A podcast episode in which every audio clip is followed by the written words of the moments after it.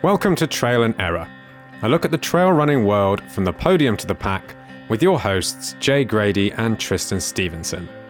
We decided to start our own trail running podcast to talk to the people we find interesting in the trail and ultra running world.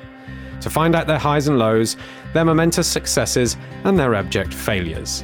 And to perhaps give us all a little bit of inspiration to take on some adventures and challenges of our own. We'll be speaking to runners and athletes, race directors and coaches, sports nutritionists and doctors to get the best out of our own running and hopefully yours too. We hope you enjoy the podcast, and if you do, please hit like and subscribe via all the normal podcast feeds. But for now, let's get on with the show. All right. Welcome to a special edition episode of the Trail and Error podcast. Uh, special in that there's no guests. It's just me and Jay. Hi, Jay. Hello. How are you doing?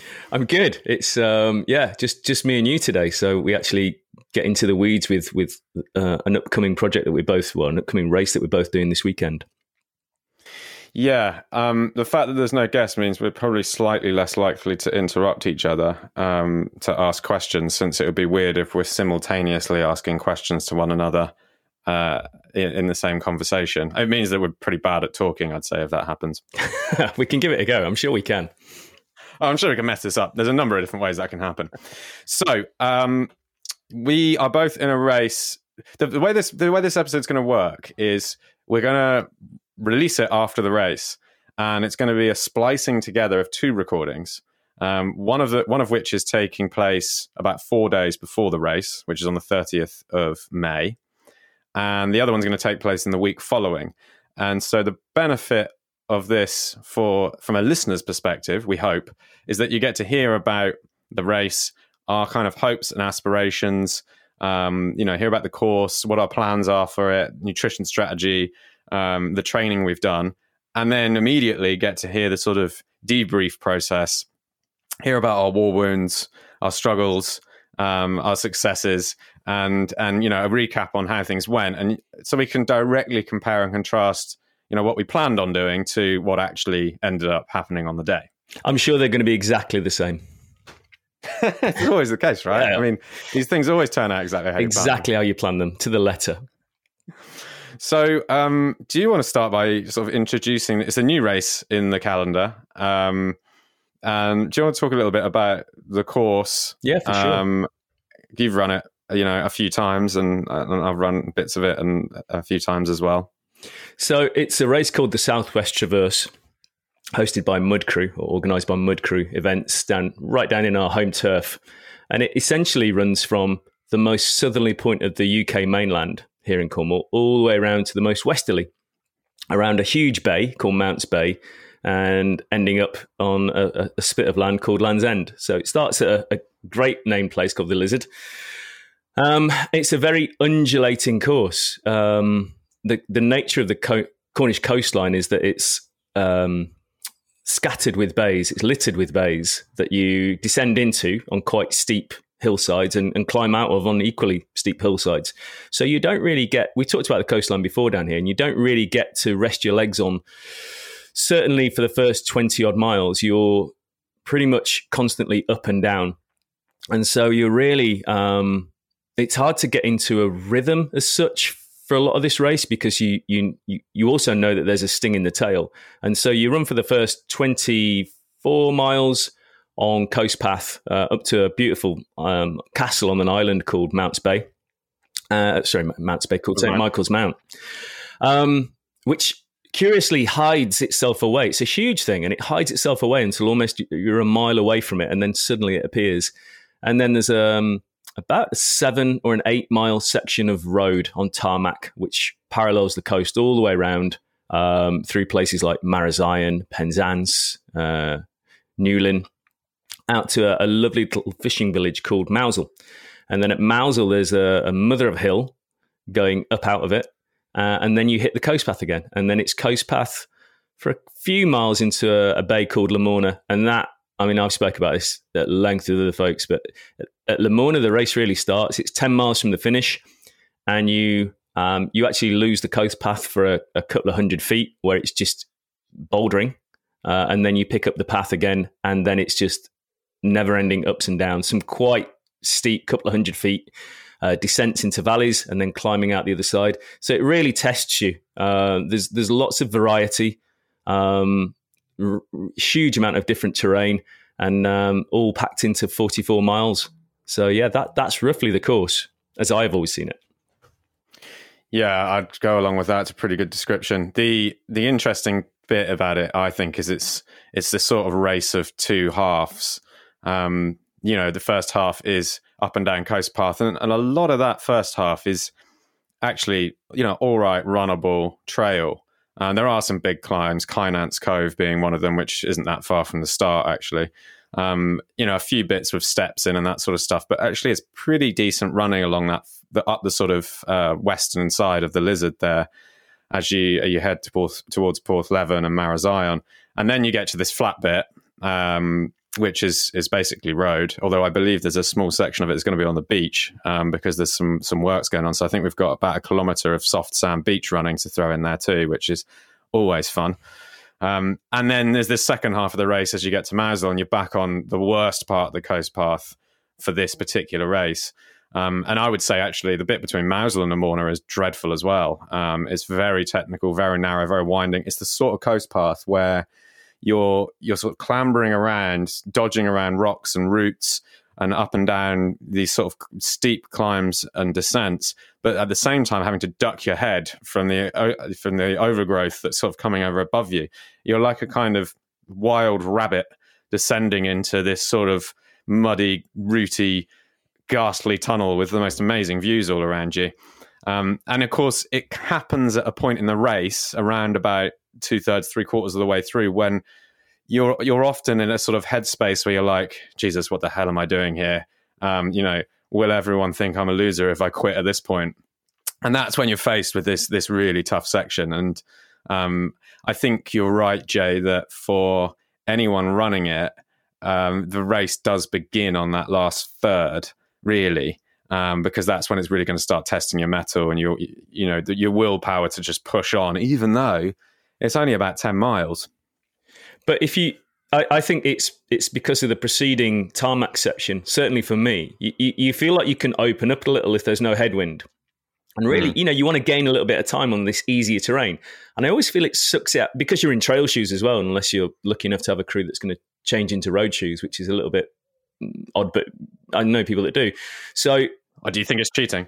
Ah man, it's got not getting to trainer gate.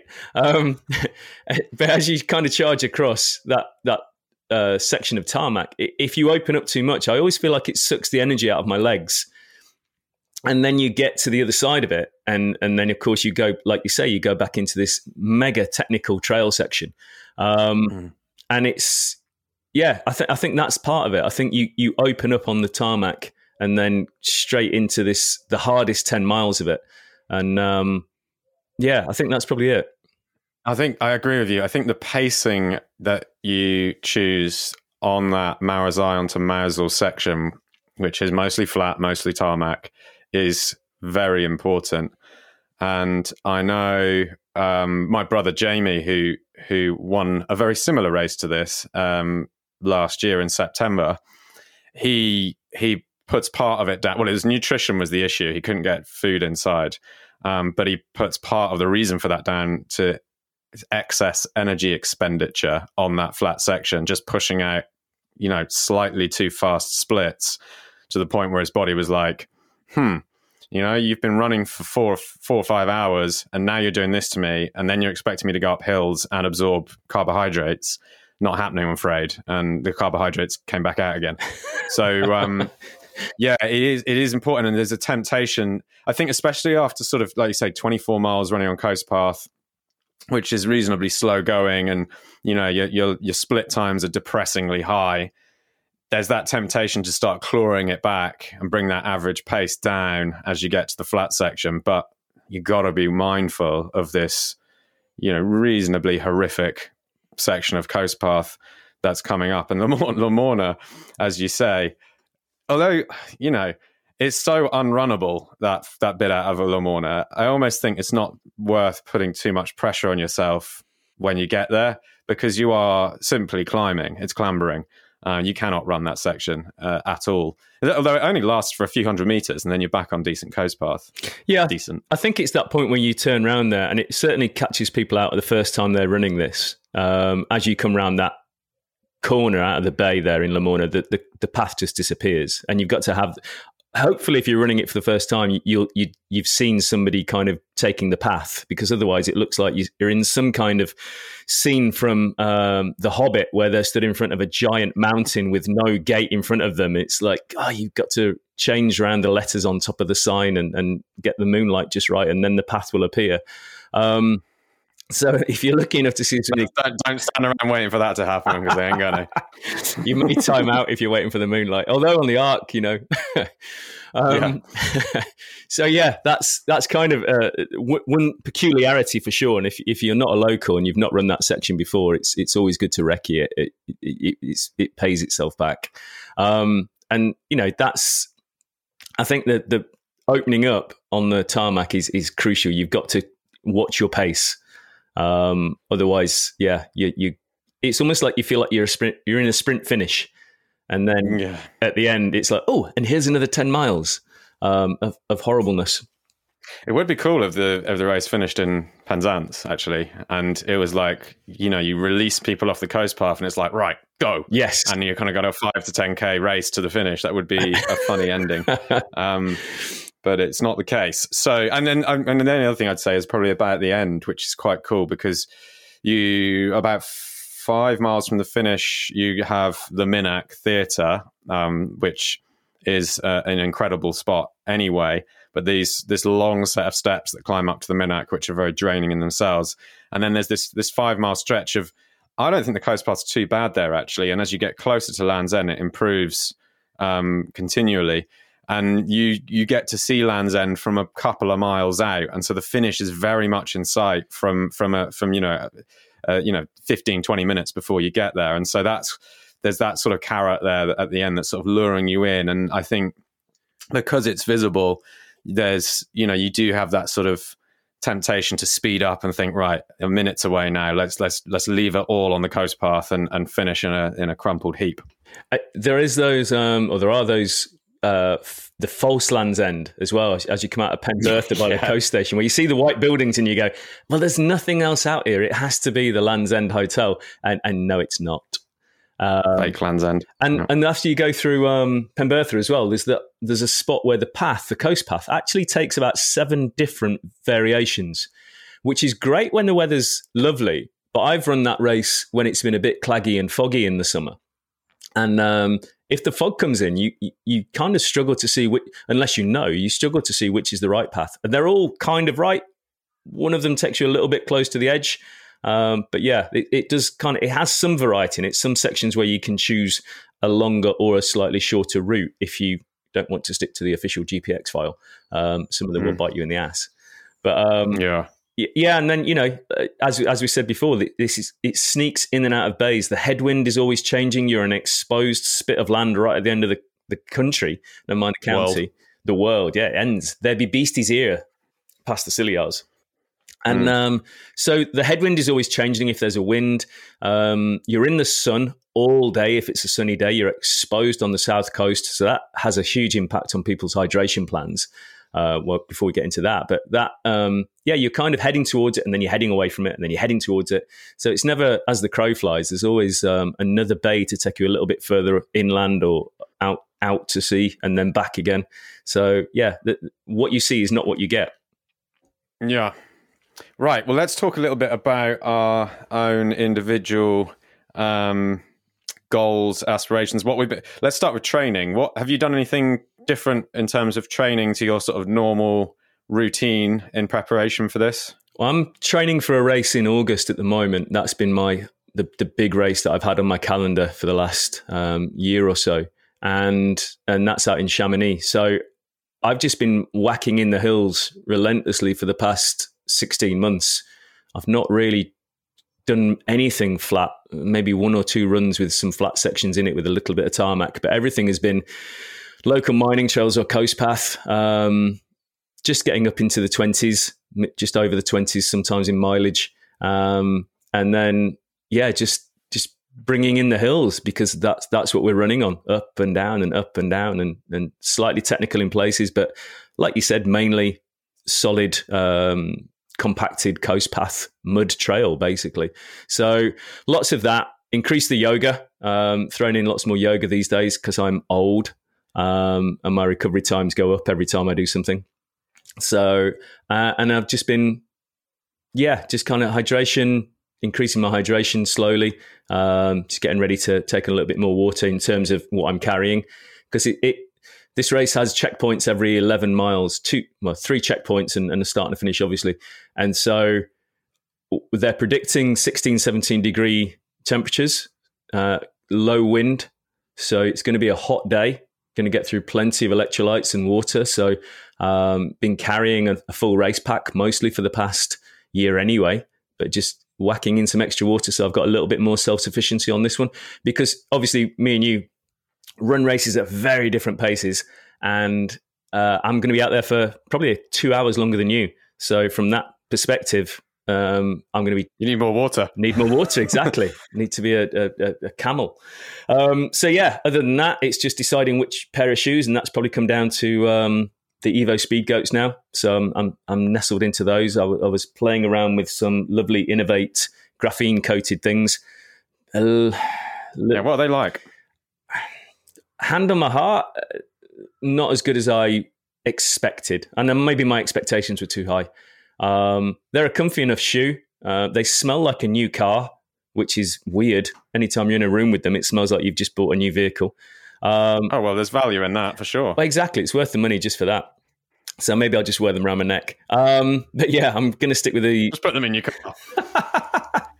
Make sure you put them in your car if you're going to sell your car as well. It's a great Probably idea. ask a little bit more money. Free trainers and a better smell. Um, so yeah, I'm going to stick with the um, the speed goats, the Evo speed goats, and just checking out some extra kit. So really, it's um, although it's a race in its own right, and I'm, and I'm treating it that way. I'm hoping to come in between nine and ten hours based on what I've been doing in training.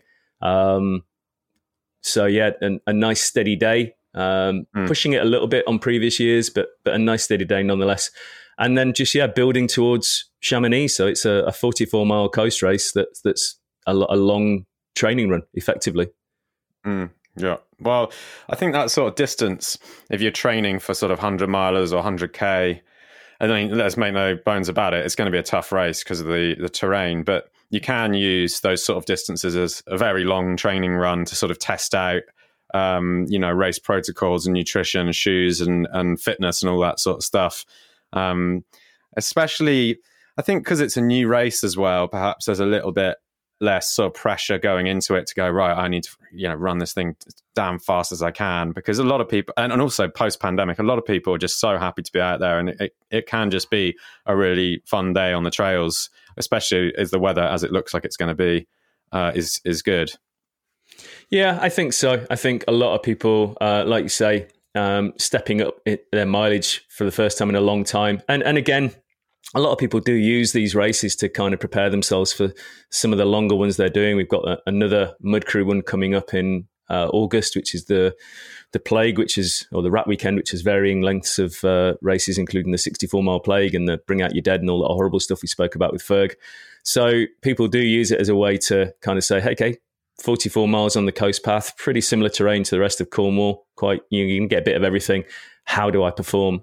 Um, and then you, obviously, speed goats like yourself are going to be heading out and hopefully setting a new course record for a brand new race. well, I, I, think whoever wins is going to set a new course record. Exactly. sort of. uh, I mean, there is some precedent on uh, ex- expected times of running this thing, but um, yeah, I well, um, what's your I'll plan? tell you a bit. Of, yeah, yeah, my plan. Um, well, as always, I think um, it's good to have a tiered approach to uh, your goals, so that um, even if things go badly wrong, you, you still achieved something. Um, but um, I'm I'm aiming to finish in under seven hours, um, which uh, is not going to be easy at all. Um, but uh, that's the sort of top top goal. Um, and I guess sort of below that is under seven and a half hours, and then you know finish would be the probably tertiary um, level of that goal structure, um, because you never know things can go wrong, can't they? I mean, injuries and total exhaustion, and it is going to be warm. I mean, none none of us, are, unless you're you know from a different country, are you know are currently accustomed to running in those that sort of warmth, you know, all day most of the day, and um, you know all the hydration stuff that that comes with that. So that's my my goal. Um, you know, there's some fast. I know there's a few fast runners that are going to be competing. Um, so that's it, that's great. You know, it's good to have um, some some other fast people um, on on the trail. It's a sh- it's it's a bit of a shame. There's going to be a staggered start, isn't there? Um, yeah, COVID start. COVID means we're all going to be setting off in, in, more of a time trial fashion again than a than a true yeah. race, which is tough because you know if you if you're vying for a podium position, you never quite know uh, you where your standing is, um, because there could be someone who set off 20 minutes after you who's been slowly catching up with you through the course of the race.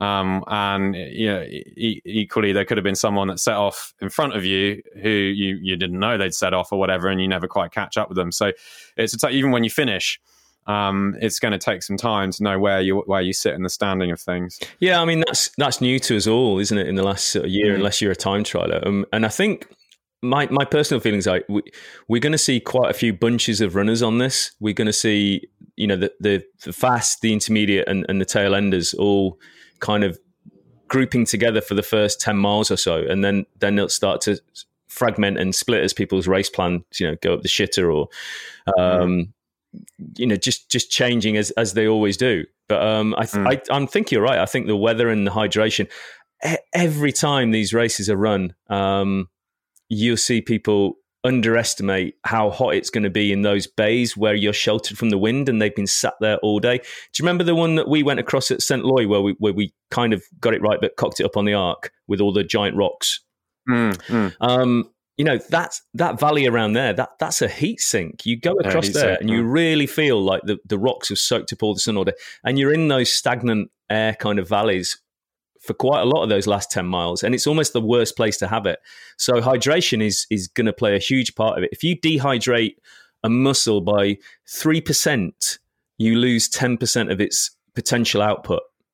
Mm. and that's a huge loss when you're thinking you're carrying that weight. It's muscle tissue that's not going to be able to contribute to your day. Um, and, and you know if somebody walked up and gave you 10% of your muscle weight across your body and put it in your backpack you'd probably tell them to sod off but yeah. if you don't look after the muscles on the day, then everything you're carrying in suddenly at the end of it becomes a bit of a drag. So hydration is going to play a huge part of it for sure. Um, yeah, for sure. Um, I'm, I'm sort of. I'll just t- briefly talk about training from my point of view. I haven't really trained very specifically for this race, although the last few weeks I have loosely followed a sort of 50 mile training plan. And more more to kind of make sure I engaged in the taper um, rather than just sort of running straight through the taper and you know not turning up to race day rested. Um, but what I will say is that my training plan's not been very specific to coast path. I haven't spent a lot of time on coast path in the last few weeks and the trails I've been on have been relatively flat as well. Um, although I have done some hilly road running um, around here probably lacking some of the training on steps. I mean, everyone always underestimates. There's a lot of steps on the coast path, and a lot of you know, me- if they're not if they're not you know laid man-made steps, then that, that same mechanical process of stepping up takes place on a lot of the rocks and climbs and things like that.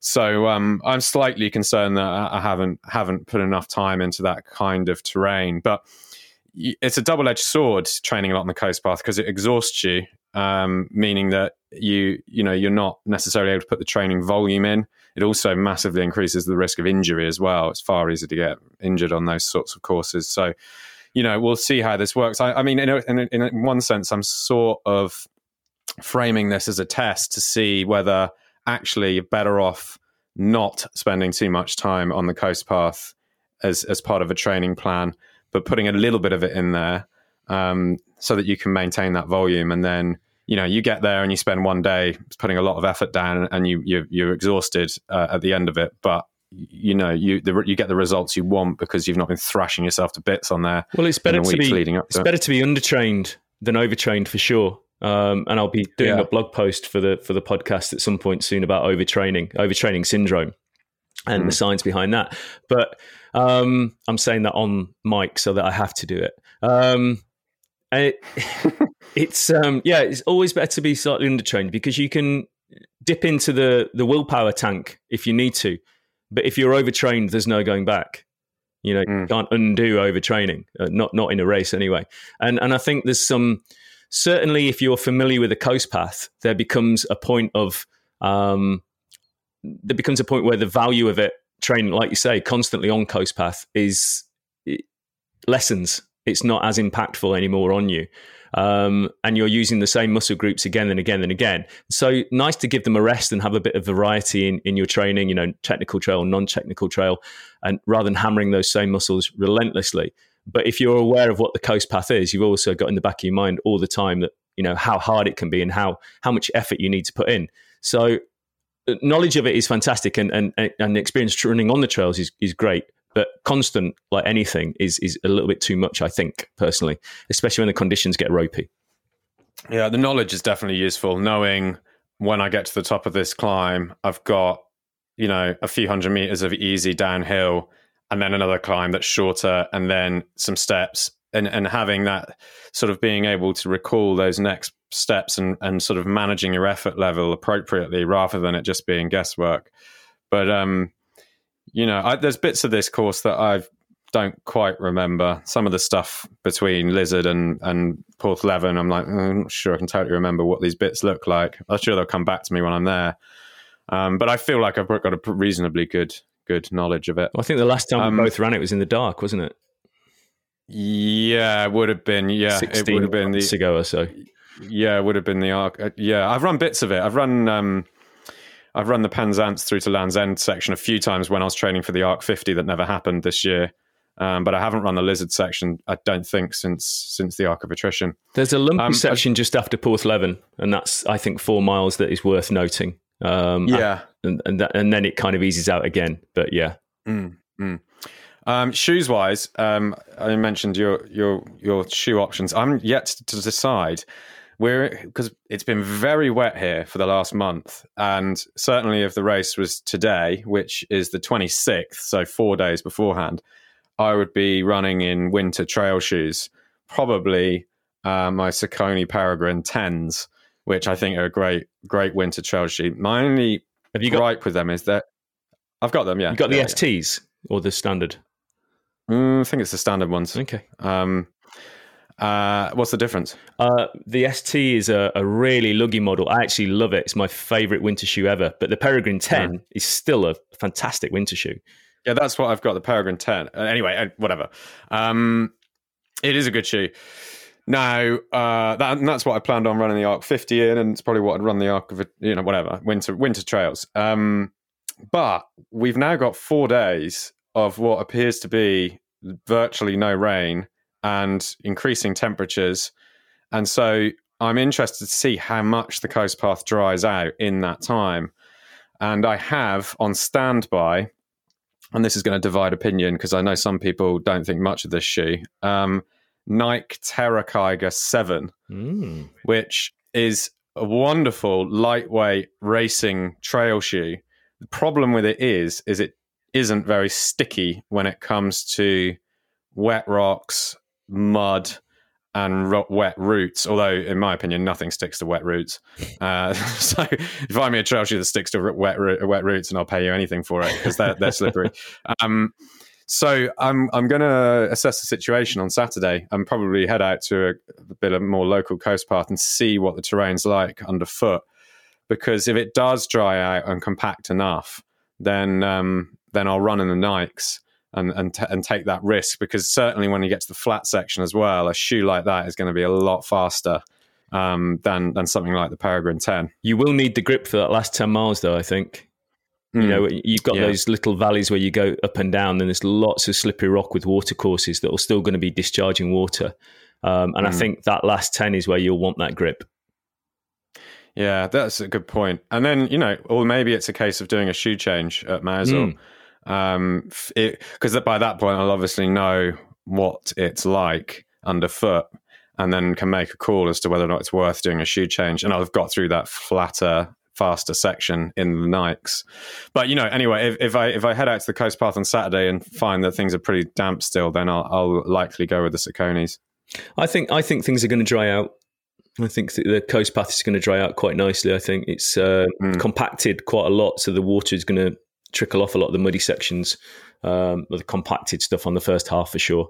So yeah, it's uh, I think you've got it spot on with the Nike one actually. Mm. Last question. Um, what are you planning on doing nutrition wise? Because I know, I mean, it's, so it's, it's, not a very long race, but you have you've had issues in the arc, which this is basically the first half of with nutrition the last couple of times. So, have you are you trying anything new, or is it sort of revisiting old thing? What's what's the plan? Um, plan this year, I'm taking a couple of um, baked potato and avocado wraps in Ziploc bags. That's going to be my hill snacks. Um, always good to chug in something like that when you when you're putting in a long climb and you just need to get some nutrition in. Um, mm-hmm. So I'll probably space those out at around around the first and second aid stations. Get those in, um, and then intersperse with some mountain fuel gels um, and also Lucho Dillitos. I'm trying those for the first time, so I'm using it as an opportunity again to train with some new nutrition for CCC. Um, really, I want to see how my body reacts to those and that is my plan for that race. So this is really going to be a proving ground. So yeah, sweet potatoes and avocado wraps, maybe some chia seeds in there as well. Uh, cut in half, stuffed into a Ziploc bag. I'll have two whole wraps, so four, four bits to eat. And yeah, the, the Mountain Fuel gels and Lucho Dillitos kind of scattered around. It's always that thing of how much do you carry? You know, I'm trying to do this one self supported. My wife's dropping me off at the start and picking me up at the end.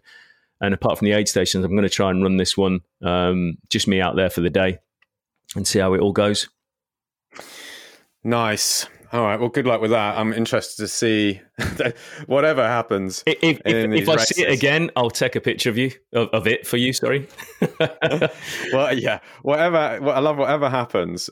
We'll definitely have something negative to say about whatever food it is we put in our bodies because it's almost inevitable that you're at some point going to feel crappy after consuming some some some form of nutrition, and then you know you.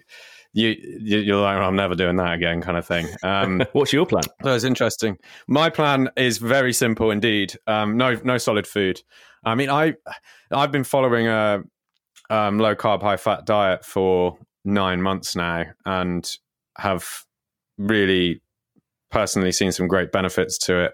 In that I can run very long distances fasted, um, and uh, and very long distances without taking on any carbohydrates, as long as it's low effort um, and you know like an aerobic effort.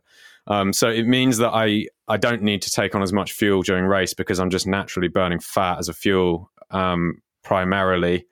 Although that does shift as as the effort level increases and you bring in some more of that anaerobic effort. Um, but it, it, it, what it really means is that I'm I'm I'm defending muscle glycogen. Um, and obviously, that's a very finite resource. Um, I don't want to be tapping into that too early on. Um, so I, I, won't take on. I will, I will start the race fasted. Um, I won't take on any fuel at all, probably for the first hour, just water and electrolytes. Um, and after that, I'll be just going liquid only tailwind um, for the remainder of the race. My plan is to carry that in a, quite a concentrated form in my bladder, uh, not in my not, not in my piss bladder. in a bladder, I'm I'm I don't tend to race with soft flask anymore. I prefer to have the weight on my back rather than ah, interesting. Um, yeah, purely a weight thing, or yeah, it's, just, it's purely weight distribution thing. Um, I kind of like it. I don't really seem to feel it so much on the back, whereas the flapping around of the flask on the front, not not a fan. So um, I sort of reverse the pack. So all of the all of the mandatory kit, with which there isn't a lot, will be in the front, um, and then the the bladder will be in the back. So yeah, concentrated tailwind somewhere between kind of normal tailwind dilution levels and a gel, basically in okay. the pack. So carrying very little water, um, and I am fortunate to have my mum supporting me, who's going to meet me near aid stations with electrolyte water. So uh, and and backup backup um, you know sugary fuel backup tailwind in case you know I'm running low um, I will take on something like 30 to 40 grams of carbohydrate per hour. Um, and uh, which is is a lot less than most people consume. I mean, that's only 120 to 150 calories an hour, and I know there's people out there who are trying to put down 300, 400 calories an hour. Um, you know, it, first of all, I don't imagine I'm going to need more than that uh, because because I'm using fat. Uh, and secondly, I don't want to put more in than I need because that's just likely to lead to sort of gastric problems. Um, you know, which which is you know it's something. There's a mad statistic like fifty percent of DNFs in some way related to to um, digestive issues, and so to to remove that as a as a problem and to, to be able to run freely and not have to worry about oh that gel's not sitting well in my stomach or I need to get some solid food down. Oh my god, I wish I hadn't eaten solid food. You know, all that kind of thing. So, and this is this is a short enough race. Um, I think that solid food doesn't need to factor into it for me. Um, you know, I recently did a track effort that lasted the best part of six hours and got by absolutely fine at pretty high intensity with just um, you know carbohydrate in in fluids. Um, so we will test it out. This is different, of course, because you know in the climbs and descents, your your heart rate's going right up and then right down, and it's sort of ping ponging back and forwards like that. And so defense of that muscle glycogen is even more important because you're using it right from the get go as you start doing these big climbs and steps and everything. So uh, you know, I've, I've run on the coast path with this fueling strategy a few times and it's been fine. But let's see what happens, you know, in a seven hour effort um, or perhaps more.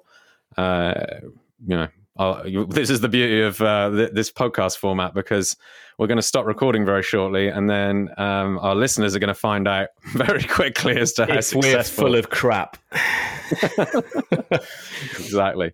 Uh, well, cool. That is the cool thing, though, because this is, you know, trail running is always an experiment. No two races are the same. Environmental conditions change, your body changes. There are very few things that you can hand on your heart say forever that that works for me. Um, yeah. And so it's important to, I think, keep pushing your boundaries and uh, and trying new things in a controlled environment where you can and say that worked for me, that didn't. Um, and that's all part of the fun for me. Sure. Good stuff. Right. Um, I'm excited to sort of listen to the final edit of this because right now we don't know what's going to happen. Um, Are we going to do it in the pub at Land's End? Maybe not the best. Uh, the audio quality be even worse than usual then. Well, the benefit um, for me is that you get there two hours ahead of me, so I'm expecting a table and a pint. Oh mate, I'll be back home in bed by then. Oh come on, what, not a wingman um, that.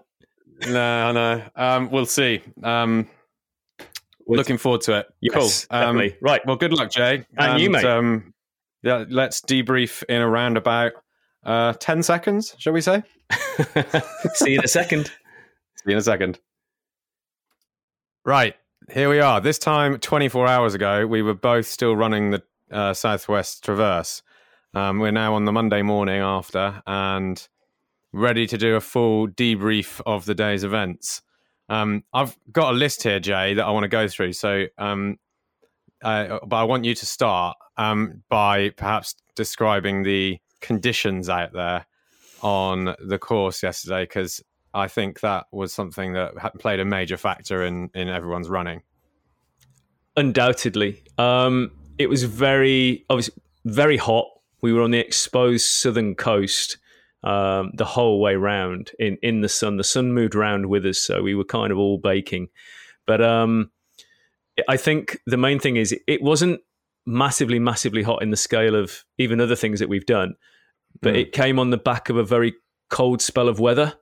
Mm. And I think maybe just an element of acclimatization going from the cool, rainy period that we've just had into this baking hot, blistering day. I think that played a factor for almost everyone on the course. I don't think anyone had a, an easy day yesterday. Yeah, I agree. I think being unaccustomed to sort of, it, like you say, it wasn't that hot. I mean, I think it was somewhere around about 20 degrees Celsius, but very little breeze. Um, although it has to be said, what breeze there was was mostly a tailwind, um, which is good for speed, but not so good for cooling you down. You really want wind blowing in your face um, for that.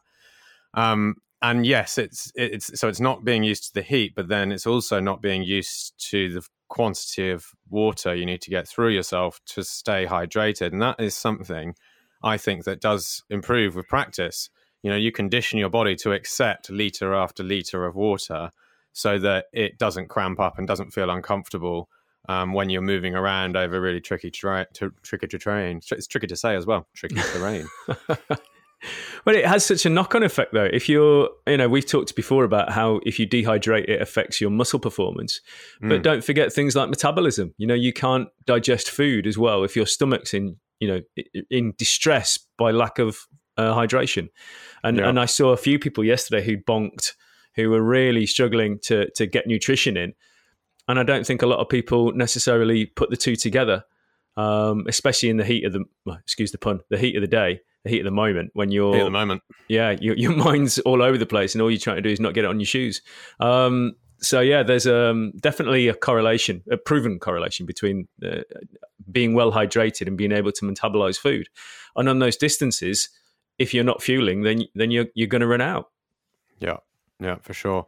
Um, so, how, moving on from water, how did your nutrition strategy go? Your food? Did you manage to keep everything down okay? Did it? Did you feel uncomfortable with it?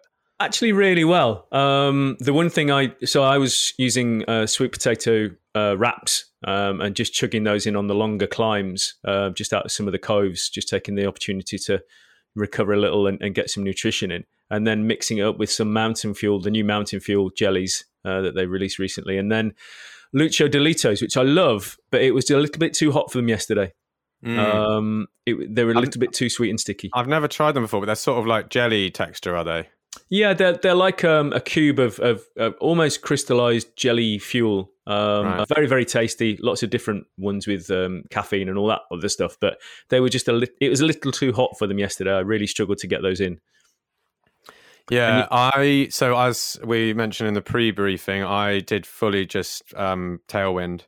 Um, didn't have anything solid and oh, I carried that just in in my bladder on the back. So I had one liter of highly concentrated tailwind that I just sipped from occasionally. So it was sort of somewhere between taking a gel and and having um, fuel in your liquid. And so that was always there, always carrying it. And then I, I topped up with water at, various stops, quite a lot of water. I actually had a bit of a nightmare near the start of the race because I had um, my crew, which consisted of my mum and my brother. Shout out to Rach and Jamie. Um, supposed to be meeting me in Porthleven, which was my first crew stop. I, I was pretty confident I could get through the first 21, 22 kilometers without needing to see anyone, um, which would have been fine. But there was a road traffic accident just outside Porthleven. They didn't make it there. Oh no! So I ran through Porthleven Harbour, and I had to just well, I didn't want to stop, didn't want to slow down, so I just kept going. And then I managed to make a phone call while I was running, and they they met me about five kilometers on. What's it called? Rancy Point, Rancy Head, Rinsey, Head. Head, Rinsey yeah. Head, with a big um, old tin mine there. Yeah, um, it's it. a lovely spot actually. Um, but by the time I got there, I was I was very dehydrated and glugged down about a liter of water, which also contained electrolytes, and then took a soft flask with me. But after that, I started getting stomach issues just because I, just put so much into my stomach all in one hit. In, in future, what I'd probably do there instead is glug down less, like stop myself and just take more water with me so I could sip it to top up as I go because it's just too much liquid to put in in one like in like five seconds, you know. Yeah, I mean it's it's a trade off, but I mean that happened to you on the worst place. I think on that first half of the course, the four miles after Porthleven, I think are some of the lumpiest going. You know, up to Rinsey. Yeah. So yeah, that couldn't have happened bumpy, at the worst place.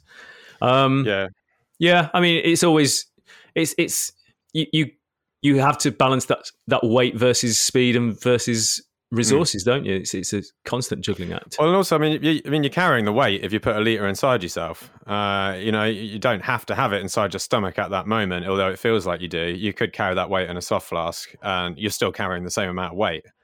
you know? Yeah, yeah. it's, it's just, it's all on your body or in your body. It is going to use when it's in you, though. I always think when I get into a checkpoint, I want to have my flasks drained because I've carried them all that way.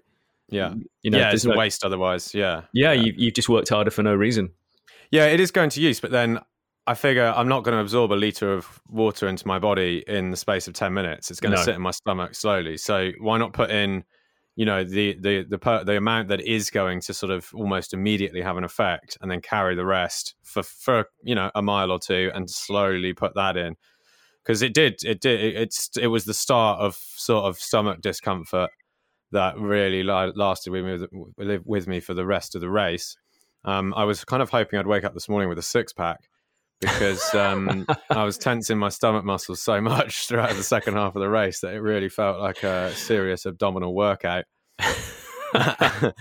um, footwear. Uh, we, uh, we, talked a little bit about this in the pre-briefing. What did you wear in the end? I can't remember. I went with the Evo Speedgoats, and that and was good. They were almost too grippy. In fact, I've just been chatting with Jamie on WhatsApp now, um, your brother, and saying they're almost because it was his recommendation, and they were mm. almost too too grippy. By that I mean on some of the the rockier sections after Lamorna, um, when my foot was catching the edges of some of the narrower passes on the rocks, they were they yeah. were they were hanging onto it and turning my foot. Yeah, yeah. So th- they were awesome shoe, uh, really really good shoe. I made a rookie mistake by uh, dunking my feet at Praa Sands um, just in a stream, and then completely mm. forgetting um, I had wet socks and shoes on because it was just so hot.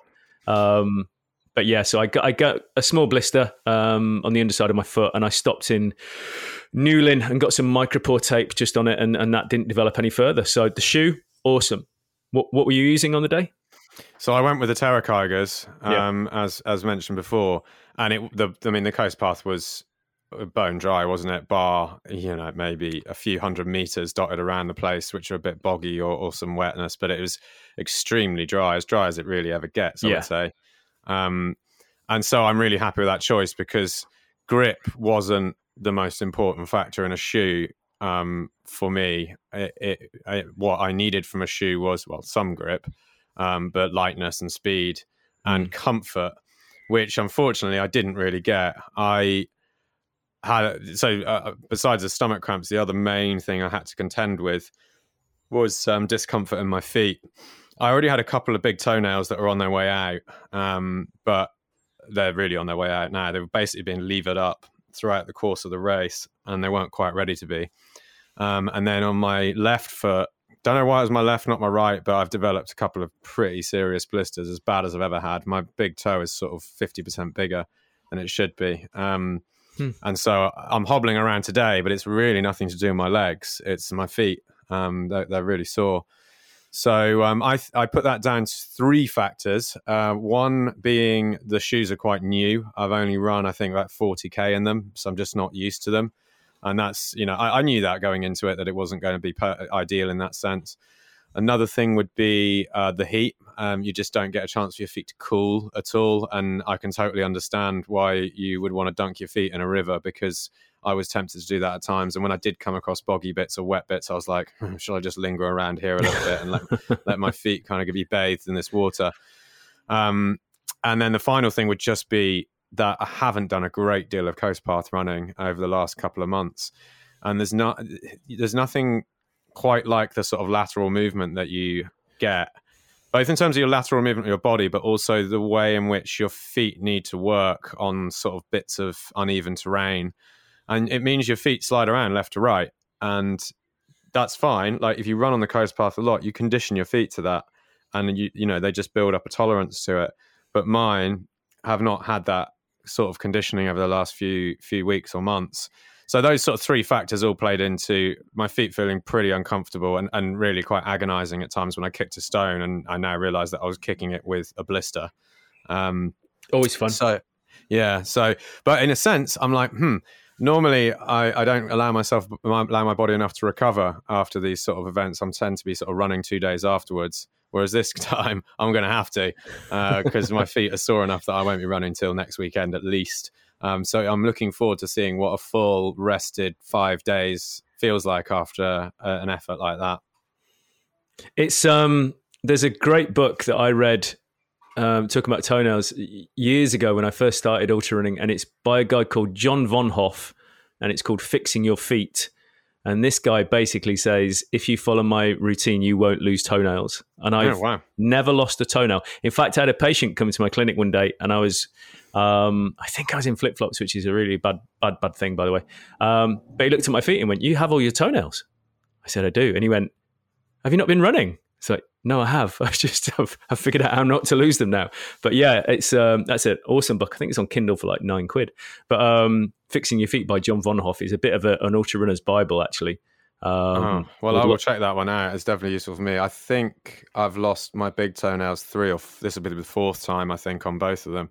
Um, oh, definitely. What I will say is though, when you get the new one come through, it's the hardest, toughest, most resilient toenail you've ever encountered. The, and, uh, there's nothing as strong in this world as a as a freshly spawned big toenail.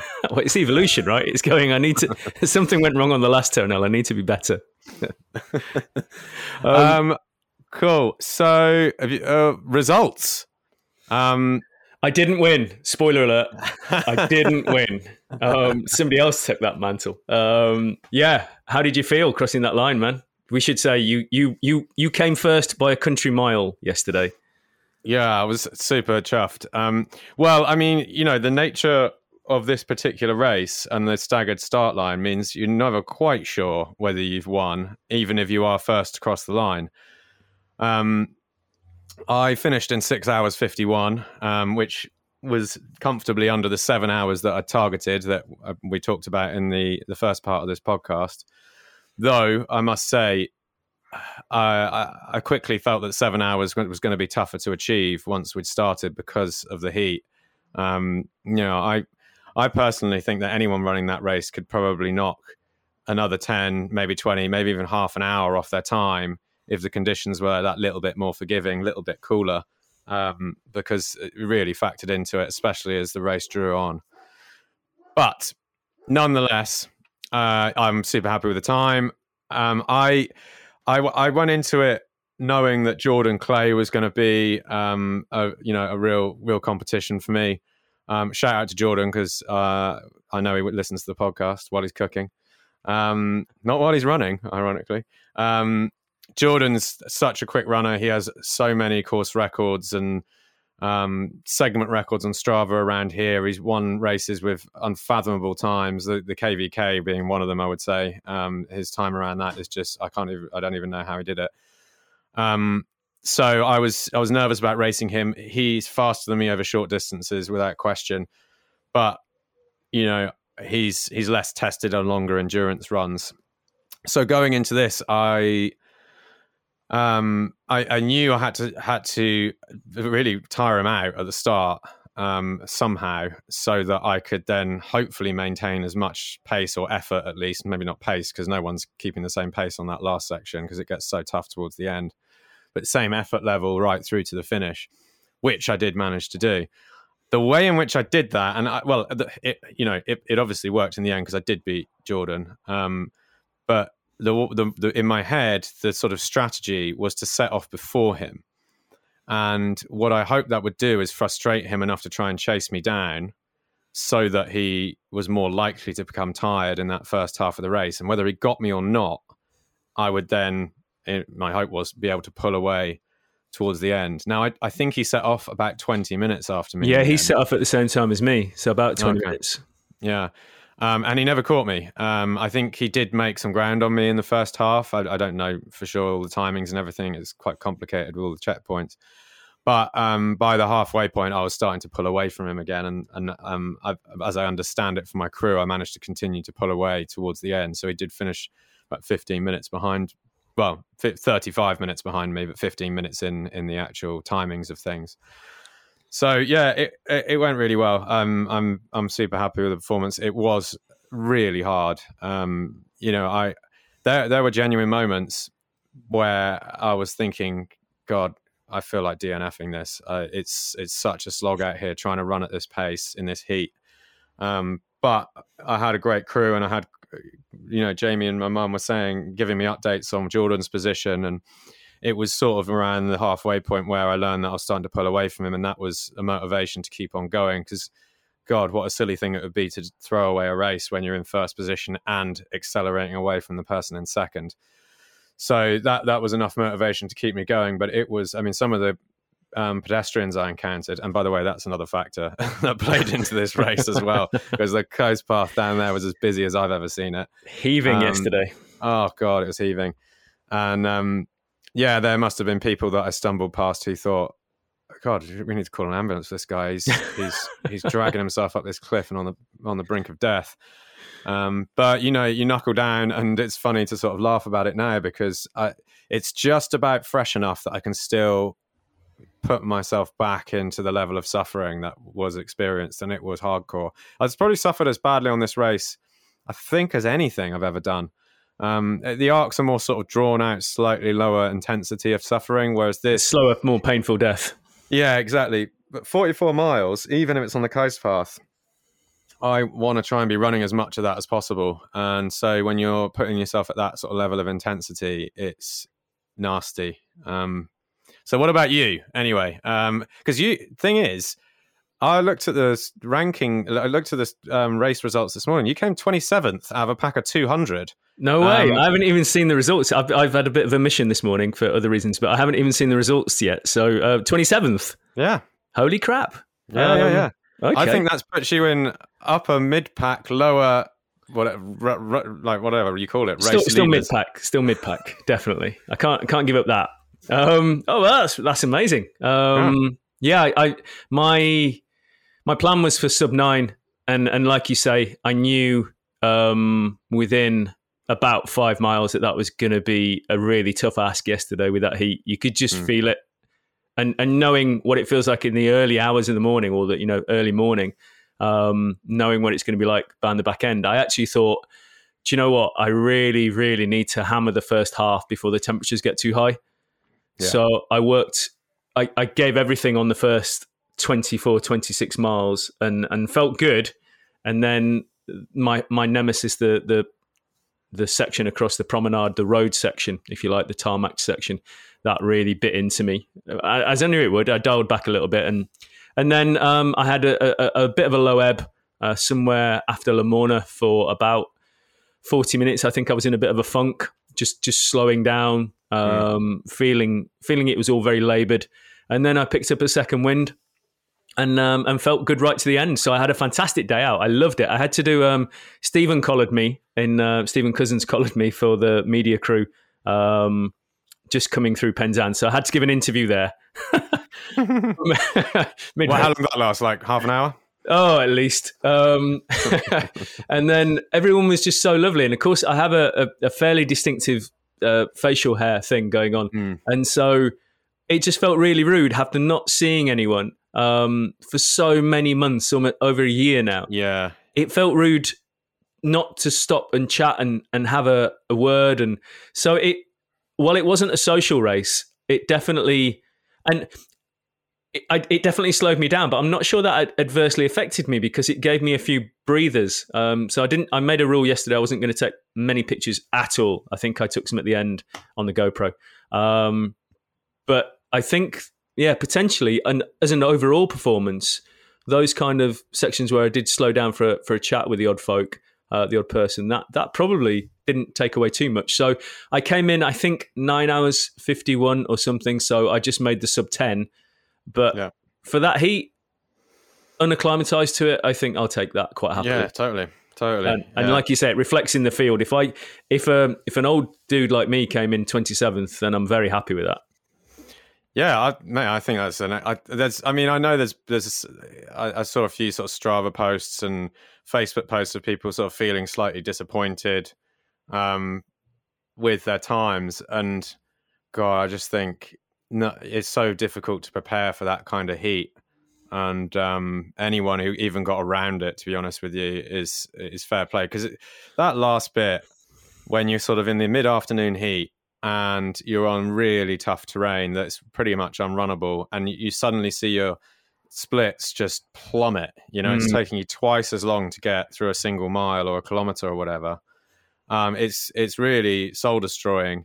Um, to all that hard work you've done, all that running, and then to be clambering along and thinking, "Oh my god, I'm only, you know, ten miles from the end," but this is going to take me two or three hours. Definitely, um, it's a bit. It, it, messes with your your mind, obviously, doesn't it? You you you have that expectation of where you want to be. And I was running on a two settings on my or two screens on my watch, one showing um, my current pace and one showing my average pace, and I knew where I needed to be for nine hours on my average pace. I needed to do 12 minute miles, I think it was. Um, and I could see it creeping up. Uh, the average pace started to get over. It was 12, 10, then it was 12. You know, it's like, oh, come on. But mm. like you say, you can't, you physically can't run any faster on some of those sections. It makes yeah. me wonder how we do it on the arc, in all honesty. Yeah, I know it is uh, crazy. I mean, yeah, I mean, I I got to Newlyn, which is uh, what two thirds of the way through. Mm-hmm. It's even coming up to three quarters of the way through uh, in four hours. I think my my average pace was five minute kilometers through that ho- all of that, and then um, then everything just slows right down. You know, Mm. um, it's uh, it's nuts. And it, and as I said already, the the number of walkers didn't help with that because you're on some very narrow coast path.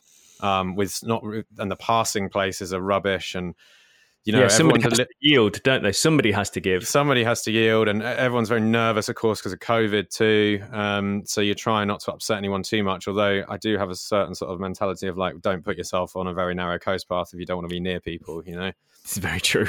perhaps you didn't count for a sweaty breathy runner but you know or, or 200 of them. 200 exactly yeah um, cool well uh, so just to sort of summarize let's list each of us list sort of th- things that went well and things that didn't. So try the, the, the errors and the and the successes of it. What would you say with the, the, the great sort of wins of the day and the success side of it? What went really well for you? Um, the feeling of uh, feeling of power that I had in terms of my legs and everything, it just validated my training over the last you know twelve months without races. It just felt I, I could push where I needed to, where I could push everything that was runnable. I ran, Mm. um, and and that felt really good. So huge. Obviously, fingers crossed. We're off out to uh, Chamonix for CCC. Um, and and that was what I was looking for from that race. I wanted to know where I was in Yeah. race conditions. So absolute massive plus on that one. Still grinning. Um, and negatives. Um, none really. I don't actually. If that sounds you know funny, but I, I, there were no negatives for me yesterday. It was a tough day out. Um, maybe um, just the drenching of the feet was probably the one thing uh, Mm. that that caused the blister. Um, but other than that, I couldn't really put my finger on too much that went wrong. It was it was a really good day out. I really enjoyed myself Yeah. in that weird, horrible, you know, torturesome way. and you, what, what what would you pick out as the best thing from yesterday? Um, I would say putting my kind of nutrition, the whole nutrition project that I've been doing for the last nine months to test and seeing that it works. Um, I mean, I cal- calorie counted afterwards, and I only took in something like 800 calories, and Wow. I and I ran fasted in the morning. So I would I, I would normally have eaten twice that by uh, in in, the, in a normal day, just sitting around. Yeah, Um, so th- there's no doubt in my mind that I was burning predominantly fat for that entire run. Um, now, on a on a slightly cooler day where I didn't have to put so much liquid inside me, I think that would have really benefited my stomach. Um, but you know that was unprecedented. The amount of I've I think I drank about six liters in seven hours. Um, Which is just an enormous volume of liquids put through your body. So um, that would be the great success because I was unsure whether this whole sort of um, high fat, low carbohydrate um, nutrition plan was going to work well on coast path where your heart rate's you know occasionally sort of up to sort of anaerobic kind of levels and then like, dropping back down. I knew it worked well on the track because I've already tested it there. Um, but it, it seems to be it seems to be effective. So that went really well. And then I think probably I'd have to say the shoes um, would have been the annoying factor, but I sort of knew I was letting myself in for that. And my feet were in great nick before I even started. So I, I'm not I'm not entirely surprised that there was there was um, painful as they are today. Um, so there's a lesson to be learned. Then I really need to try and f- lock in a sort of really comfortable, lightweight trail shoe. I need to I need to speak to our friend Lloyd Purvis maybe see what his recommendation is. Well, it's um, it's the difficult thing, isn't it? Because you're trading comfort for speed sometimes, and and it is get the two are coming closer. I think. Yeah. Um, and and it, it's such an individual thing, but yeah, I mean, that there will be that shoe out there for you, mate. It's um, Yeah. it's it's just a matter of, of, like you say, locking it in and finding it. Yeah. Um, but winter winter and summer both being different as well. Of course, yeah, yeah. Well, um, I definitely wouldn't run in those Terra Kigers in the winter, um, but they had just the right amount of grip really for yesterday. As you say, you can sort of, you know, that little bit of of slip can sometimes be useful on certain terrains because it's sort of well something it, gives doesn't it and, and yeah. yesterday i was feeling that my ankles and knees were under a huge amount mm. of loading on some of those rocks because the shoe was staying and i was the one that was slipping you know if, yeah. if that makes sense my, my yeah. knees and ankles were adopting so yeah i mean yeah definitely um, i would like to see what, how they behaved in slightly wetter conditions those evos because they were literally trail glue yesterday but I think, yeah, it's um, having a little bit of slippage might not be as crazy as it sounds. Yeah, for sure. So um, I think shout out to Mud Crew for getting a race oh, out there. What and, an um, what an amazing achievement yesterday! Just so yeah. smooth um, from start to finish. Yeah. What a great day out! That was wonderful. Um, all of the checkpoints, all of the marshals, and there were a lot of marshals out on that course mm-hmm. yesterday. Tons of them. Um, my experience with mud crew events is they tend to like not not to give you too many well especially in the arc not too many marshals because you don't want to see a smiling face at three o'clock in the morning um, because that might make things a little bit nicer for you um, but uh, there were tons of marshals out yesterday everyone smiling everyone being really helpful towards the end they were saying do you need anything and i was like yes it's to be over i think i used that response about half a dozen times uh, but um, yeah, I mean, even under sort of certain COVID restrictions and the staggered start, it felt like a proper event, and it was just wonderful to see everyone. I, I, I to, to your sort of point earlier about you know doing the interviews and having a chat and and spending a bit of time. I next year I'm going to run this race again. Um, but I'm going to pay someone or, or you know um, sweep or something like that because I'm just I I feel like I'm missing out on so much of the event by beasting myself through it and I want to stop and talk to everyone and smile and have a chat and comment on the course and everything, and and not you know just feel like right I've got to move in. I I, I stopped for a total of six minutes yesterday. Wow, that was it. Um, yeah, so it was uh, it was relentless, and um, yeah, i am looking. I'm really I'm looking forward to doing more races in the future where I can just switch off and go. Cool, this is just going to be a nice day on the trail, you know. Uh, yeah, I think it, it, it's a very different experience. Um, obviously, we're not going to swap places next year. I'm not going to go out and, and, smash it in seven hours, and, and you can do my nice plodding ten. But um, I'm not saying you you were plodding around just having conversations because I know you're putting an effort in. But I, I think I'm, I was. thinking I'm thinking I might do a ten hour or eleven hour Southwest Traverse next year. Yeah, or something yeah. like that. Oh, I mean, yeah. you know, the other events, I think those looped events that people do, the Hope 24 and things like that, are a bit more social because you can kind of meet up with people doing the same pace and a bit of a chin wag and stuff like that. So it's a very, you know, you, you are you are a very competitive person, and and it must, you know, I can imagine Stephen trying to rugby tackle you to the ground to have a chat, but um, other than that, you're going to push through because you're driven. Um, Every time I saw him uh, yesterday, he was just sort of starting to get his camera set up, and he was like, "Ah, oh, no, I've missed you again." well, on the plus note, we had um, so many people tell me um, how much they're enjoying the podcast, which yes. is lovely to hear. Yeah. Really, really nice feedback, people. Thank yeah, you so yeah, much. Yeah, it was lovely at the start line, at the finish line, and even th- someone, I swear, I ran past someone who said, Hey, Tris, great podcast. uh, and I was like, thanks. That was such yeah, a no. nice thing to hear, um, and yeah. and that people have given up their times to listen to me and you have a have a bit of a chit chat with people is is a really nice thing. So thank you very much for all the comments yesterday. Yeah, for sure. And on that note, unless you have anything else to say, I think um, that's a wrap for this Southwest Traverse special edition episode. I think so. We both enjoyed it. It was a great day out, very tough, but yeah, wouldn't wouldn't change a thing. Yeah. Cheers, mate. Cheers. Thank you for listening to this episode of the Trail and Error podcast. If you enjoyed it, don't forget to like, subscribe, and most important of all, share it with your friends and your family. Also, if you have any guest suggestions or suggestions for features that you would like to see on the Trail and Error podcast, please get in touch with us via our social media channels at trail underscore and underscore error underscore UK. It makes more sense when it's written down, I promise you. Oh, and we're on Facebook too. See you next time. Thanks for listening.